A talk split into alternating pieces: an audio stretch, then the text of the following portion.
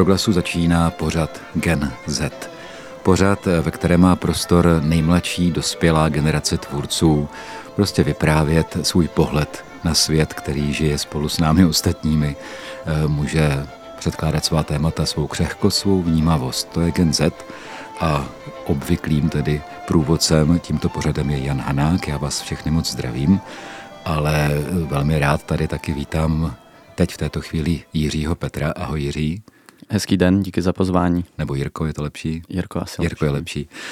Uh, ale teď to řeknu tak dobře. Jirka Petr je student žurnalistiky Fakulty sociálních studií Masarykovy univerzity v Brně, když to řeknu celé. Uh, já jsem tvůj pedagog a uh, dneska bychom měli v Genzetu předložit tvůj vlastně první dokument, který si vytvořil v kurzu audiodokument a který se týká čeho? Dokument se týká skateboardingu a tak nějak témat, které jsou s ním trošku spojený. Proč zrovna skateboardingu?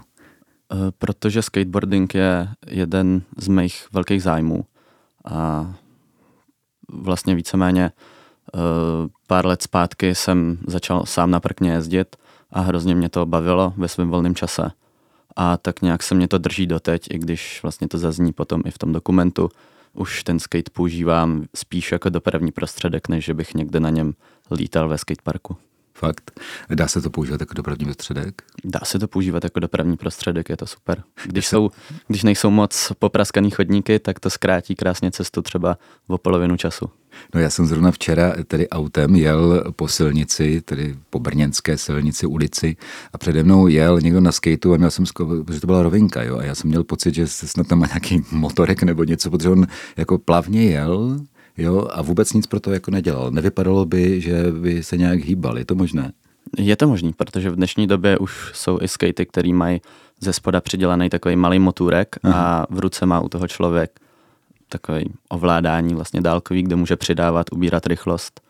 A i celkově se to už dá dělit podle toho, že se dají koupit větší, menší kola a právě ty větší kola tak už jsou takový, že se člověk párkrát odrazí a jede docela dlouho poměrně dost rychle.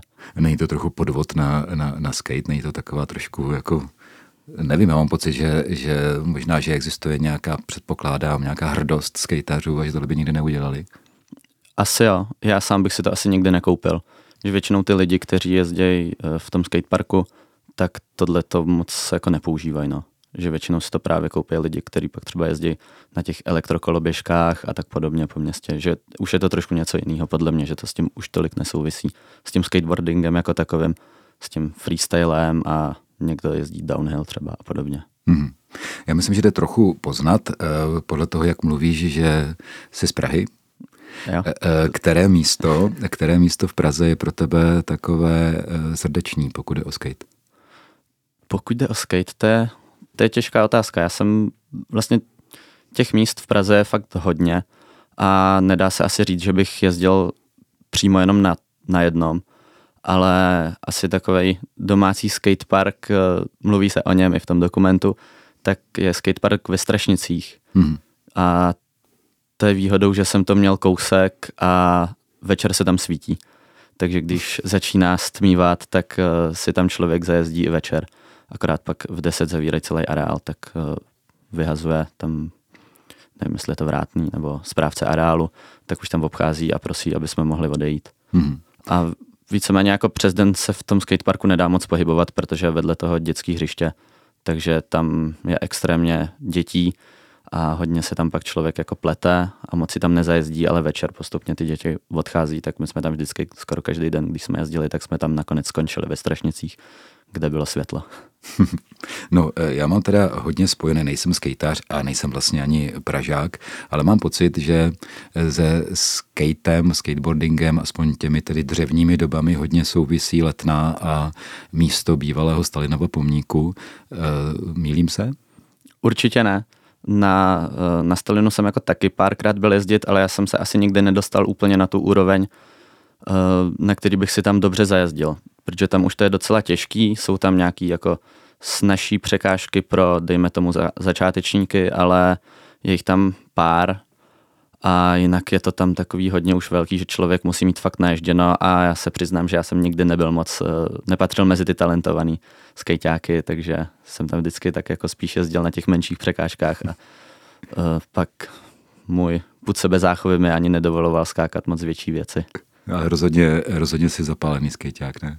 Zapálený skejťák jsem určitě, ale teď jsem vlastně moc nejezdil, takže se těším, že po tom dokumentu mám zase takovou náladu zase oprášit kolečka a pustit se víc do toho skateparku.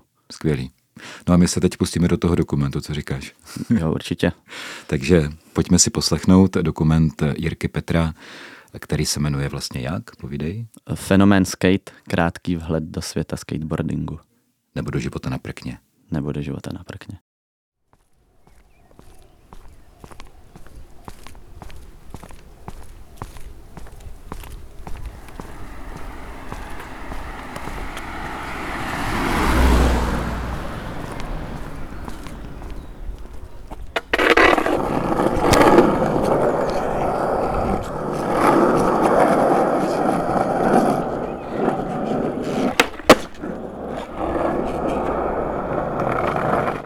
Skateboarding, dříve pouze volnočasová zábava, dnes dokonce olympijský sport.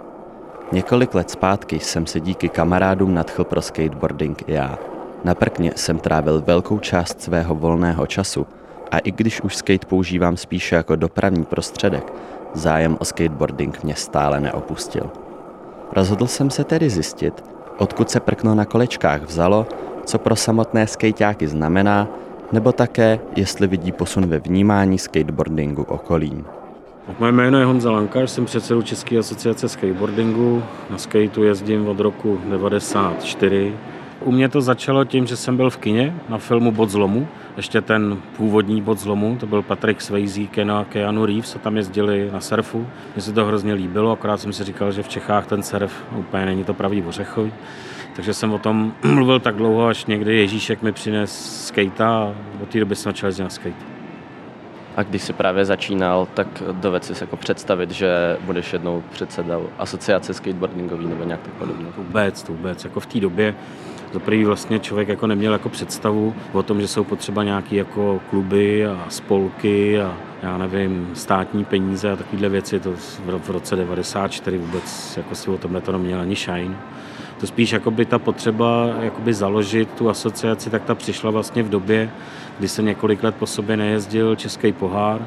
Vlastně proběhla krize v roce 2008, ty velké firmy jako Quicksilver a DC, ty vlastně od toho odešly, takže bylo tady takový jako vákuum tak jsem měl jako potřebu s tím něco udělat, tu mám, tu mám pořád a vlastně založil jsem teda vlastně nad, jakoby národní asociaci nebo federaci a tím vlastně jako začaly nějaký takový první krůčky jako spolupráce jako s městama, s krajem a ze státem a tak.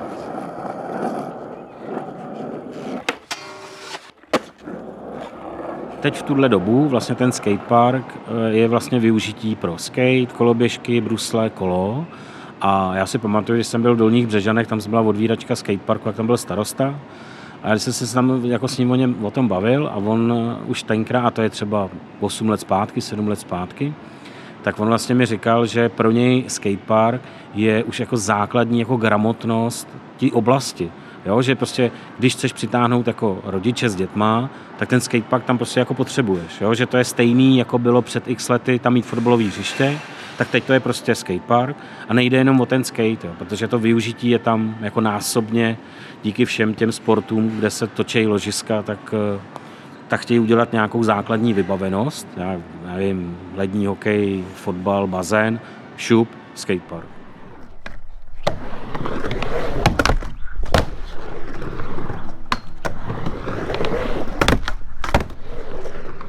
Ahoj, já jsem Matuš Merák a na skateu jezdím okolo 6 let, mi je 20, začal jsem ve 14. Byli jsme na soustředění, když mi bylo 14 a kamarád měl sebou skejta. Já jsem měl doma skejta jenom prostě položený, že jsem na něm jezdil třeba do školy a on ukázal první olíčko, tak si říkám, no tak si koupím lepšího skejta a začal jsem chodit do skateparku. No. No, z začátku jsem úplně nevěděl, jestli, jestli to bude v budoucnu mít nějaký smysl, ale pak jsem chodil každý den po škole, prostě dokud, dokud jsem mohl chodit, tak jsem skateoval. Dává ti to smysl teda? Jo, teď mi to dává naprostý smysl a budu jezdit do té doby, dokud mi to povolí tělo. Určitě, kdybych neskejtoval, tak neznám spoustu lidí a asi se takhle aktivně, aktivně nepohybuju. Dovedeš si představit, že bys na skateu nejezdil? Teď v tuhle chvíli asi ne. Kdyby jsem nezačal, tak to nikdo říct nemůže, ale teď asi ne. Což na něm závislej? Rozhodně je to droga.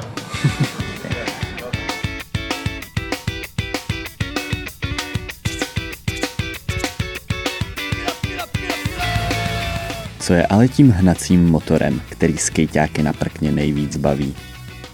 To asi, co mě na tom baví doteď, no. Prostě se na tom jenom postavit a jet. Prostě ten jako pohyb, naučit se nějaký trik, jako zvládnout ten trik, že člověk vyskočí jako na chodník, jako první nějaký flipy, to je prostě radost toho pohybu na tom, jako když se podaří jako na tom něco vrátit.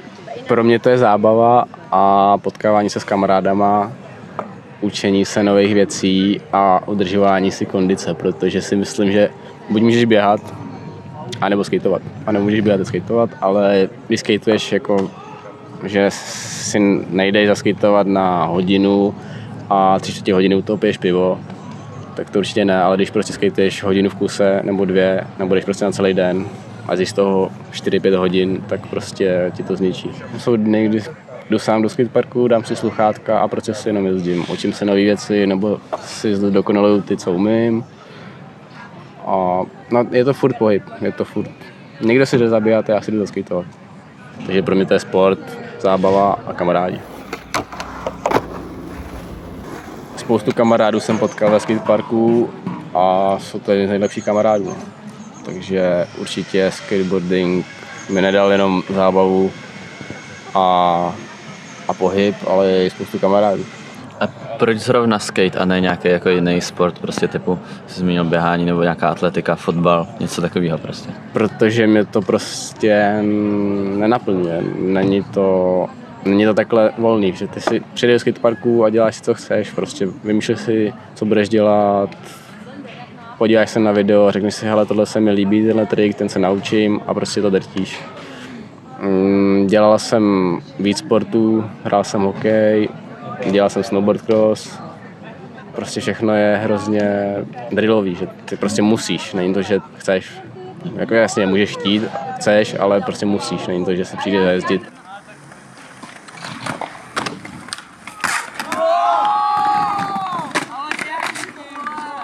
Není to, prostě, není to jenom o tom, jako si eh, dojít na ten zápas a zahrát si 11 proti 11 ten skate se dá prostě jako vychutnat i když si dojde člověk jako s partou jako na Stalina si zajezdit, tak si myslím, že to je kolikrát jako větší zážitek než ty závody samotný, což, což eh, těžko se prostě jako dá jako vysvětlit někomu, já nevím, kdo hraje basket, nebo kdo hraje fotbal. Tohle jako, je, to, je to prostě jako něco jiného. No. Jako ten požitek z toho může být i jinak, než když člověk zrovna dá góla, anebo střelí branku na hokej. No.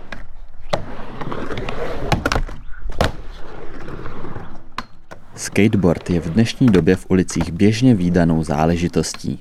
Odkud se ale počátky skateboardingu vzaly? No vlastně ty, když to vezmu jakoby ty světový jako prapůvodní, tak to jsou nějaký 30. léta, vlastně začaly být první brusle. Někdo si obul na nohu nějaký prostě kola a prostě jezdil se na bruslích. Potom eh, vlastně ten skate jako takový, tak objevili surfaři, klasická evoluce, prostě z moře to vylezlo jako na, na souš, že surfaři eh, vzali tyhle ty kola z těch bruslí a namontovali to na nějaký prkno a tím vzniknul vlastně nějaký skate. A to se bavíme o nějakých 50. 60. letech. Pak vlastně v Americe proběhla nějaká taky evoluce po sinusoidě jako nahoru dolů, nahoru dolů. No a u nás ty začátky, jako v Čechách, jsou konec 70. let, kdy já nevím, třeba Forman, Miloš Forman, že jo, tady měl dva syny, tak jim eh, přivez z Ameriky skejta, to v té době jako vůbec tady nebylo. A už ty jako 80. léta už byly právě eh, ve znamení těch montovaných skateů doma, kopírování časáků ze západu, vozilo se to sem jako přes tyráky, pak vím, že někdy koncem 80. let družstvo invalidů Praha tady začalo montovat první jako plastový, jako nějaký strašný skatey, ale většinou to byla ta samovýroba a byly tady města jako Praha, Vary, Polička třeba, já nevím, to Brno, jako, jo, jako těchto, těch, těchto těch měst jako po, Praze, po, po republice bylo víc. Těch skejťáků to byly jako desítky, možná stovky. výborný třeba film Kingskate, jako o, o téhle to tohle to popisuje. No a tímhle tím vlastně tohle to byl ten jako pra, pravěk, ten skateový náš.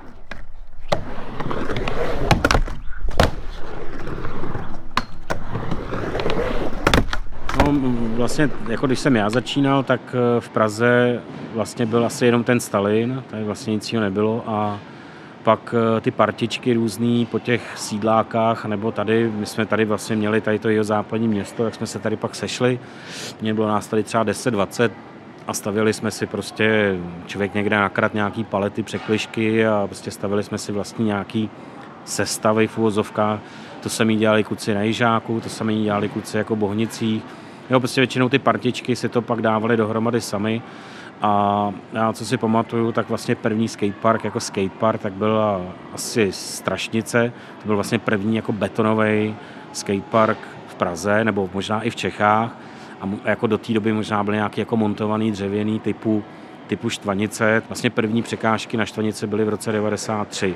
A od té doby se začaly nějak jako obměňovat. Tak to byl vlastně jako možná první skatepark i v Čechách. Takže spíš jako samovýroba. No a předtím v těch osmdesátkách tak to byla jako těžká samovýroba. To si všichni všechno dělali na koleně. Na Strahově vzniklo tenkrát plechový účko, ale to bylo účko, že nemělo třeba dole vůbec tu plošinu, protože to bylo fakt jako účko a nahoře to nemělo vůbec ty, jako ani nahoře to nemělo ty plošiny, protože tam bylo jenom jako hrana, takže jako o zabití. Takže jako to byly takovýhle jako hodně jako dřevní doby a všechno jako drtivě jako samovýroba.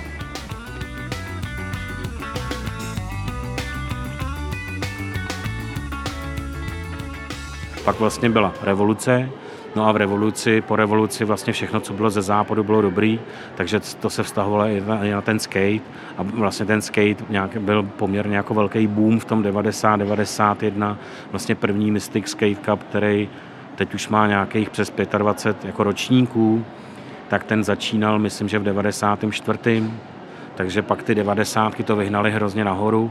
Tady byly reklamy skateové, jezdili tramvaje Adio a strašně moc jako skate shopů. Vlastně člověk, než došel z Václaváku na Štvanici si zajezdit, tak po cestě šel skate shopů.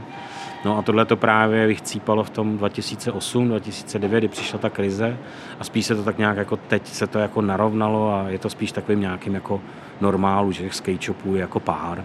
Není to, když se člověk vezme, že třeba na Los Angeles jsou nějaký tři skate shopy, tak furt mi přijde, že jich tady je kolikrát docela dost, ale teď už bych řekl, že od té jako po revoluci to byl prostě jako hrozný jako boom, pak zase dolů a teď jsme tak nějak jako v normu.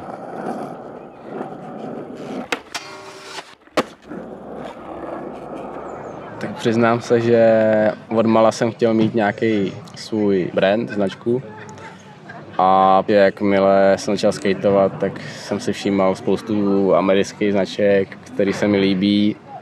A v Česku mi připadalo, že nemáme žádnou takovou hiphopovou skateovou. A prostě bych rád, aby v Česku vznikla nějaká taková, že že si lidi nebudou kupovat prostě věci převzatý z Ameriky. Hele, já jsem si koupil tady za litr triko, prostě můžu si to koupit tamhle, tamhle, tamhle, ale chtěl bych mít značku z Česka a Teď jsem si založil svůj brand, zatím je to malinký, zatím provozu jenom textil a je to je spíš mezi kamarádama, ale časem plánu dělat i skatey a bůh ví co, třeba kolečka. Právě máš zase další důvod se potkat právě s těmi kamarádama, který třeba tě podpořejí nebo je začne sponzorovat, což plánu teďka s pár kamarádama a jdeš natáčet a natáčíš video, pro tebe to je reklama, pro ně to je prostě taky reklama, nebo nějaký způsob díky a bavíš se. No. A jo, rád bych, aby to bylo jednou moje část obživy, ale ne s tím, že na tom budu vydělávat prachy a prostě dělat malý potisky, něco nezábavného. Chci dělat něco, co vypadá hezky a v té skateboardové komunitě to prostě bude nějak vypadat. Co dělá skateovou komunitu specifickou?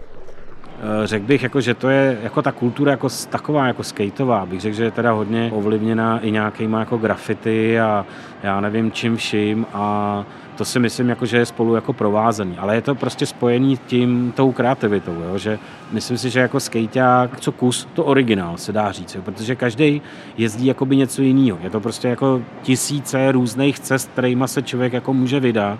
Někdo jezdí celý den na obrubníku jenom, jo?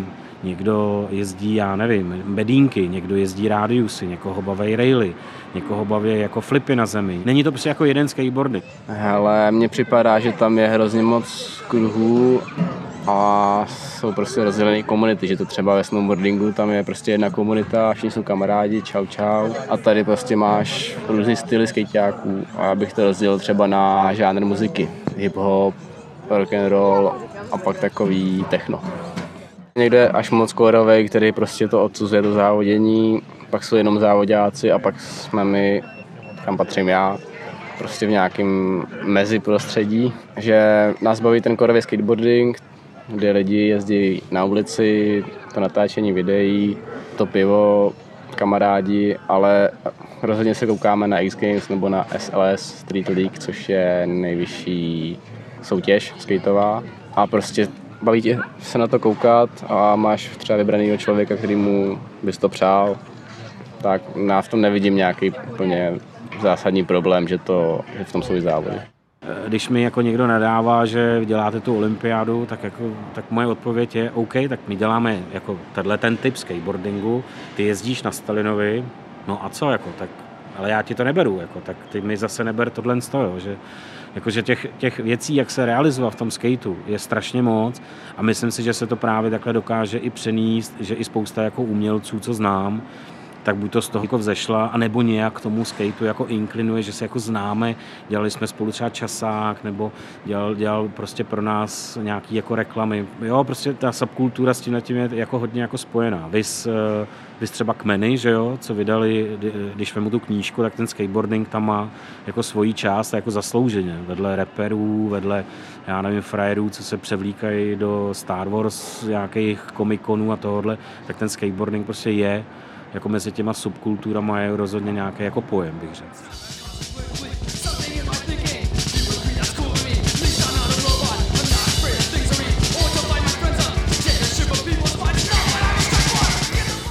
A jak je podle skejťáků komunita vnímána zvenku?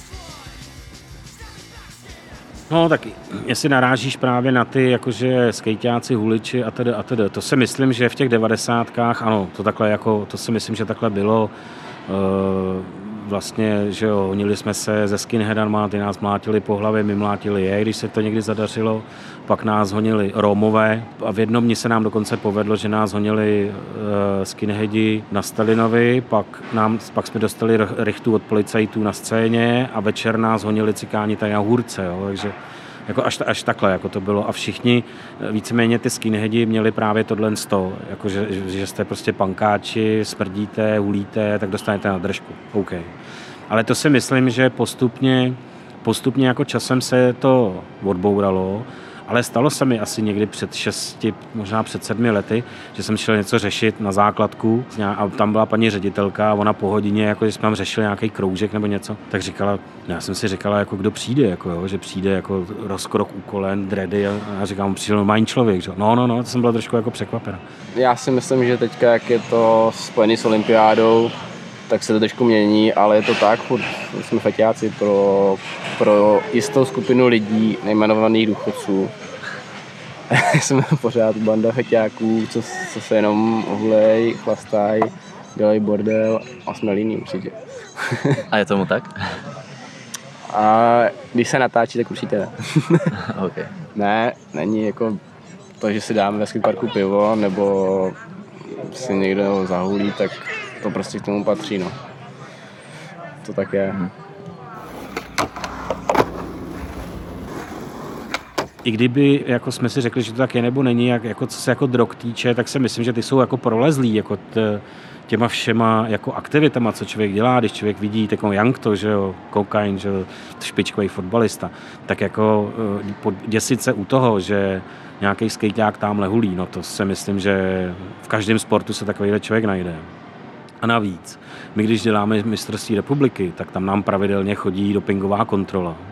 A ty si namátkou prostě vybírají jako lidi a vždycky byli čistí.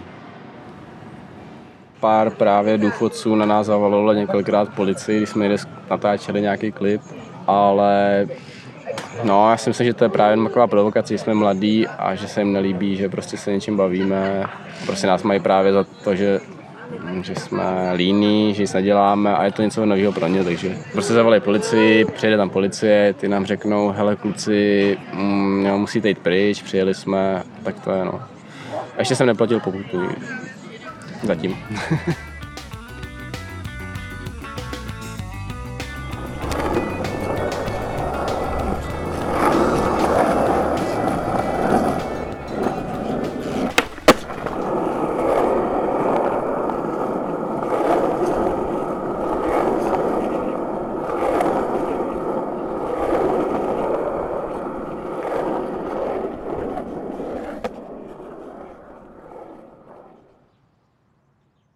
to byl dokument Jiřího Petra, Fenomen skate, krátký vhled do světa na prkně. Tak by se to dalo asi říct. Eh, teď si stále povídáme samozřejmě s autorem Jiřím Petrem. Ahoj, Jirko. Dobrý den, ahoj. A stále ten rozhovor vede nebo snaží se vést Jan Hanák. Já vás taky samozřejmě všechny moc zdravím. Jirko, teďka eh, ty si říkal předtím, když jsme si posl- začali poslouchat ten dokument, že, že ten, ta práce na tom dokumentu tě dovedla k tomu, že zase oprášíš kolečka a budeš jezdit. Eh, tak eh, mě by vlastně docela zajímalo, jako ty jsi pátral, nebo chtěl si pátrat tím dokumentem taky do mnohem hlubších historie, než dosahuje tvůj život. Jakoby, jak se ti podařilo tím dokumentem naplnit tvůj původní záměr?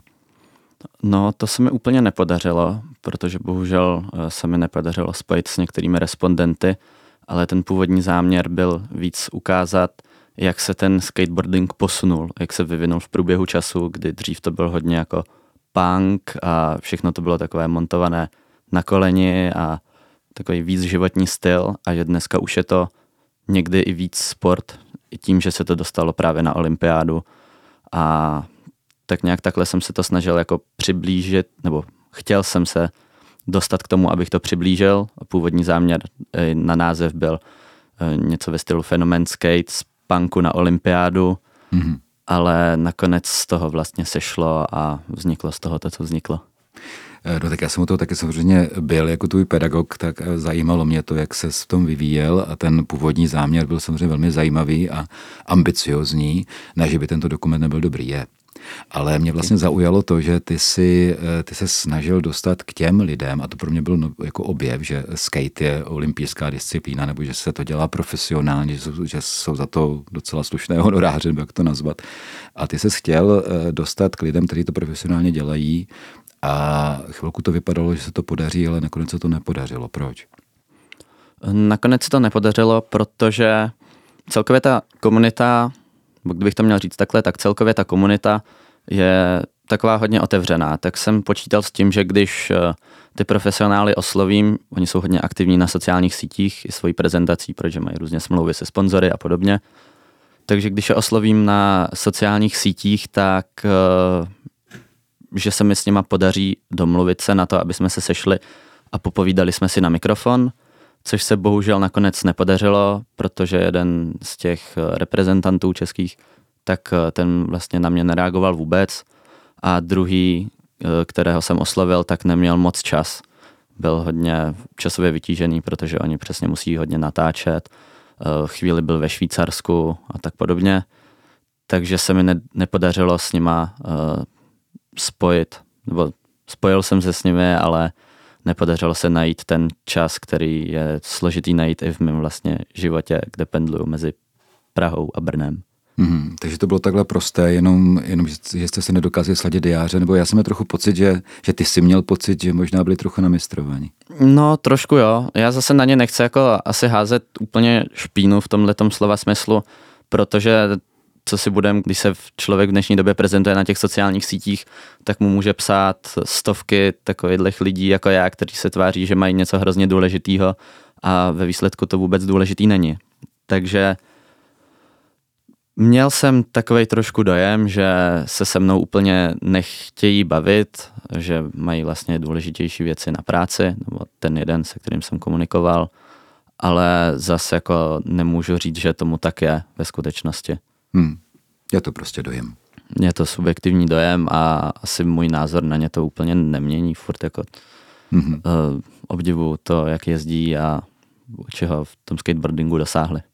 Jirko, ty se eh, i ve svém absolventském dokumentu, na kterém teda teprve pracuješ nebo začínáš pracovat, tak se taky věnuješ sportovnímu tématu a to je vlastně vůbec docela zajímavá, zajímavá věc, zajímavá oblast, jako sportovní dokument. Není to tak dávno, co eh, se na Dokovlnu na Vejvu s tímto dostal eh, taky tvůj kolega trošilinku starší Martin Klaus dokumentem Americká hra a byla to taková vlaštovka, mně přišla jako sportovní dokument třeba na Vejvu. Ty v tom pokračuješ. Co tě na tom sportu ve souvislosti s dokumentárním vyprávěním, tedy ne, nejenom takovým tím jednoduchým komentářem, jednoduchými rozhovory, ale přece jenom hlubším vyprávěním, jako co tě na tom tak e, zajímá? Tak obecně bych řekl, že mě ten sport zajímá hodně do hloubky, že si hodně zjišťuju informace. Není to jenom, že bych se díval v televizi a koukal, jak skončí konkrétní zápas, ale snažím se třeba si zjistit i nějakou historii o různých klubech a podobně. A v té dokumentární tvorbě se mi líbí, že tam je právě velký prostor pro nějakou kreativitu a podobně.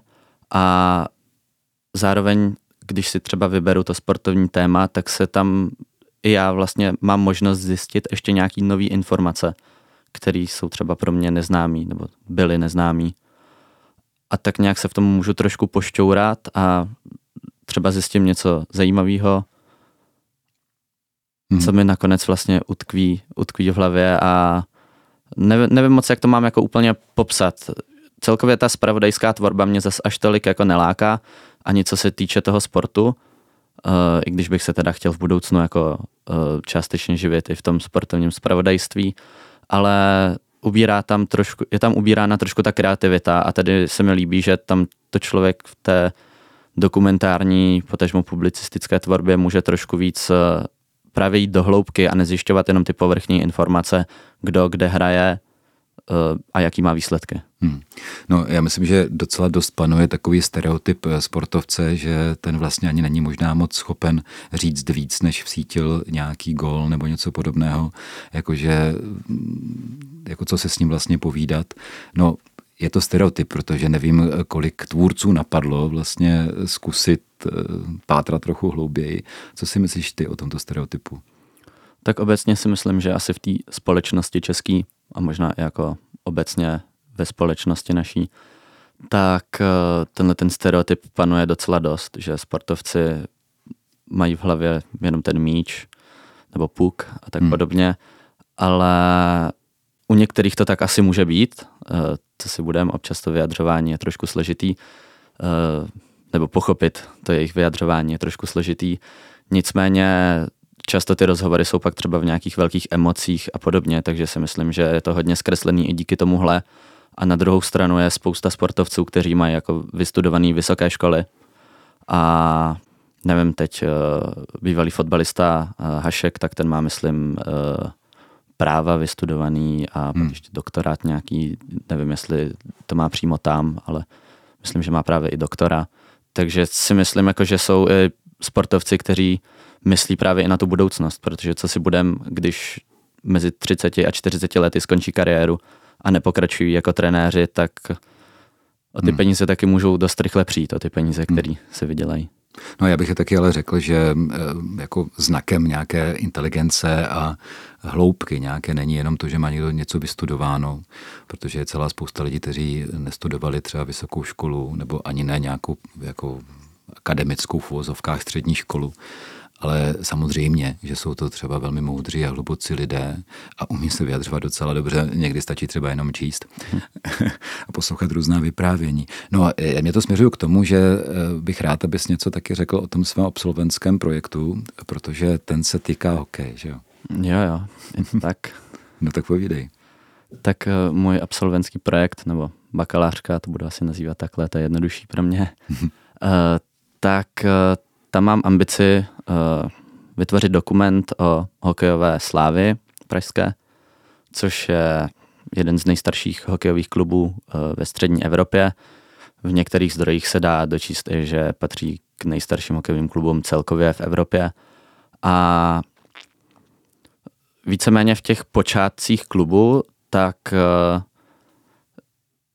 ti hráči a nevím, jestli se dá nazvat i funkcionáři, jestli v té době se to takhle bralo, tak uh, tvořili významnou část uh, toho, jak hokej se dostal z Kanady, lední hokej, jak se dostal do Evropy.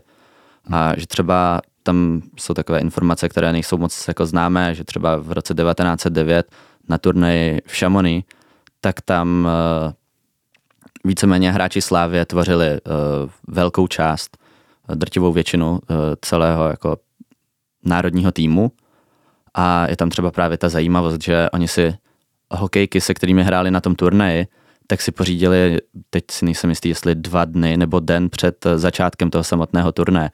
Takže vlastně mě na tom zajímá tohleto, jak se z rybníkářů pak stalo to, že v dnešní době pak eh, se točí takové obrovské peníze.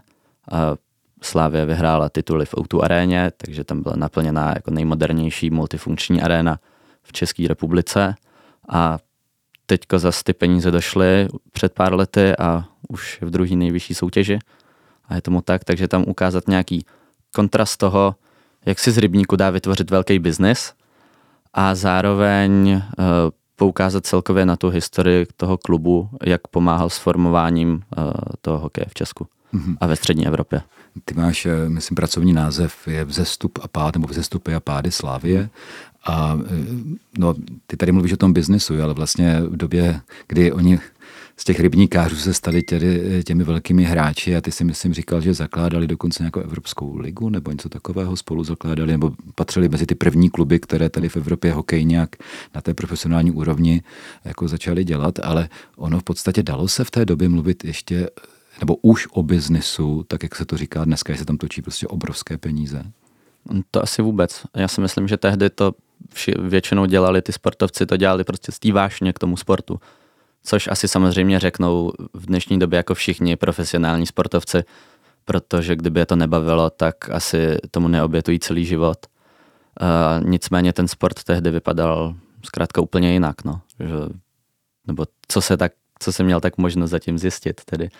No, jako, no hele, chápu to správně, že ty si říkal, teďka došly peníze a ten klub jde dolů. A já se ptám proč. Eh, a tak si říkám, že pravděpodobně proto, protože když tenkrát z toho rybníka teda šli hrát nějakou tu velkou soutěž, tak to byli furt lidi většinou z Prahy, prostě hokejisti z toho místa, kde žili, nebo třeba z okolí, nevím ale dneska ty kluby jsou skládané jako z hráčů z celého světa, kteří se nakupují za hodně peněz, ti nejlepší z nejlepších, když ty peníze nejsou, tak ti lidi prostě jdou někam jinam. Jo, eh, je to ono? Určitě to může být jedna část. A zároveň si myslím, že dřív nebyla až taková konkurence. Mm-hmm. A celkově, že to prostředí možná bylo trošku uvolněnější. Ať už právě tou atmosférou, jako nějaké, nějaké rivality a tak podobně. A že celkově, když ten sport asi začínal, tak si myslím, že všichni tak nějak táhli za jeden pro vás a snažili se, aby se to dostalo na nějakou úroveň. S tím, že v dnešní době už ta úroveň je dost vysoká a je tam víc ten konkurenční boj mezi sebou právě podle mě. Kazí velké peníze eh, dobrý sport, anebo naopak, nebo vedle toho možná taky něco dobrého přinášejí ty peníze? Nejsem si jistý, jestli se dá říct úplně, že vyloženě kazí asi kdyby tam nebyly ty peníze, tak by to bylo lepší v tom, že třeba by nehráli o titul pouze ty bohaté kluby. Můžeme pozorovat třeba v České republice, eh, že top trojka je prostě odskočená svým rozpočtem úplně jinde a ty ostatní týmy se tam dostávají spíš tak jednou, jeden tým za sezónu je jim schopný konkurovat a po každý je to nějaký jiný, který mu zrovna sedne ta forma. Ale zároveň si myslím, že ty peníze jako přináší do toho sportu určitě i něco jako mm, něco dobrýho, protože díky těm financím vlastně ty kluby mají pak mnohem lepší zázemí a ty sportovci jsou schopni podávat mnohem lepší výkony a překonávat potom různé světové rekordy, překonávat sami sebe a my jako fanoušci to potom můžeme obdivovat a pozorovat. Dá se překonávat ty rekordy do nekonečna? Já bych řekl, že určitě jo. Jo? To tak uvidíme, třeba v budoucnu se to ještě bude dál posouvat a já si myslím, že jako určitě žádný z těch rekordů, který v současnosti eh, v současnosti jsou stanovené, žádný z těch v současné době stanovených rekordů uh, asi není na takové úrovni, že by se nenašel sportovec na světě, který by nemířil svými ambicemi na to, aby ho jednou překonal. Co ty na sportu nejvíc oceňuješ? Eh, je to eh, ten adrenalin i to, že eh, ta soutěživost, že prostě můžu být, anebo někdo jiný, komu fandím, třeba může být lepší a lepší, anebo je to třeba prostě ta, ta komunita, to, že tam na tom stadionu si a fandíš nebo hraješ a je to nějaká, o nějakém parťáctví? Nejvíc mě na sportu určitě baví emoce. Aha. To je jeden z důvodů, proč vlastně sport sleduji i sám ho dělám. Dělal jsem nějaké týmové sporty a ta, ty emoce, které byly společné v tom týmu při nějakém úspěchu, tak to bylo něco neskutečného a podobně tomu i při fanouškovství. A zároveň člověk má spojený, když ty sporty dělá, tak i ty emoce i u těch individuálních sportů, když se projede na kole nebo když se projedu na skateu právě, tak eh, je to, tak, je to prostě super pocit a ten sport vnímám i tak, že s ním můžu trošku utíct z toho eh, monotónního světa, dejme tomu, kdybych to takhle měl nazvat, a z té každodenní rutiny a že si prostě vyčistím u toho hlavu. To byla slova Jiřího Petra, eh, dnešního našeho hosta Genzetu, pořadu Genzet a zároveň autora dokumentu Fenomen Skate, krátký vlet do světa na prkně. Jirko, díky moc. Já moc děkuji za pozvání a za skvělé povídání. Díky tež. Od mikrofonu se v této chvíli loučí Jan Hanák a pokud nás posloucháte na některé z podcastových aplikací, tak samozřejmě budeme rádi, když o nás dáte vědět svým přátelům, kamarádům, známým, rodině, jakýmkoliv způsobem. A teď v této chvíli přeji dobrý poslech dalších pořadů proglasu.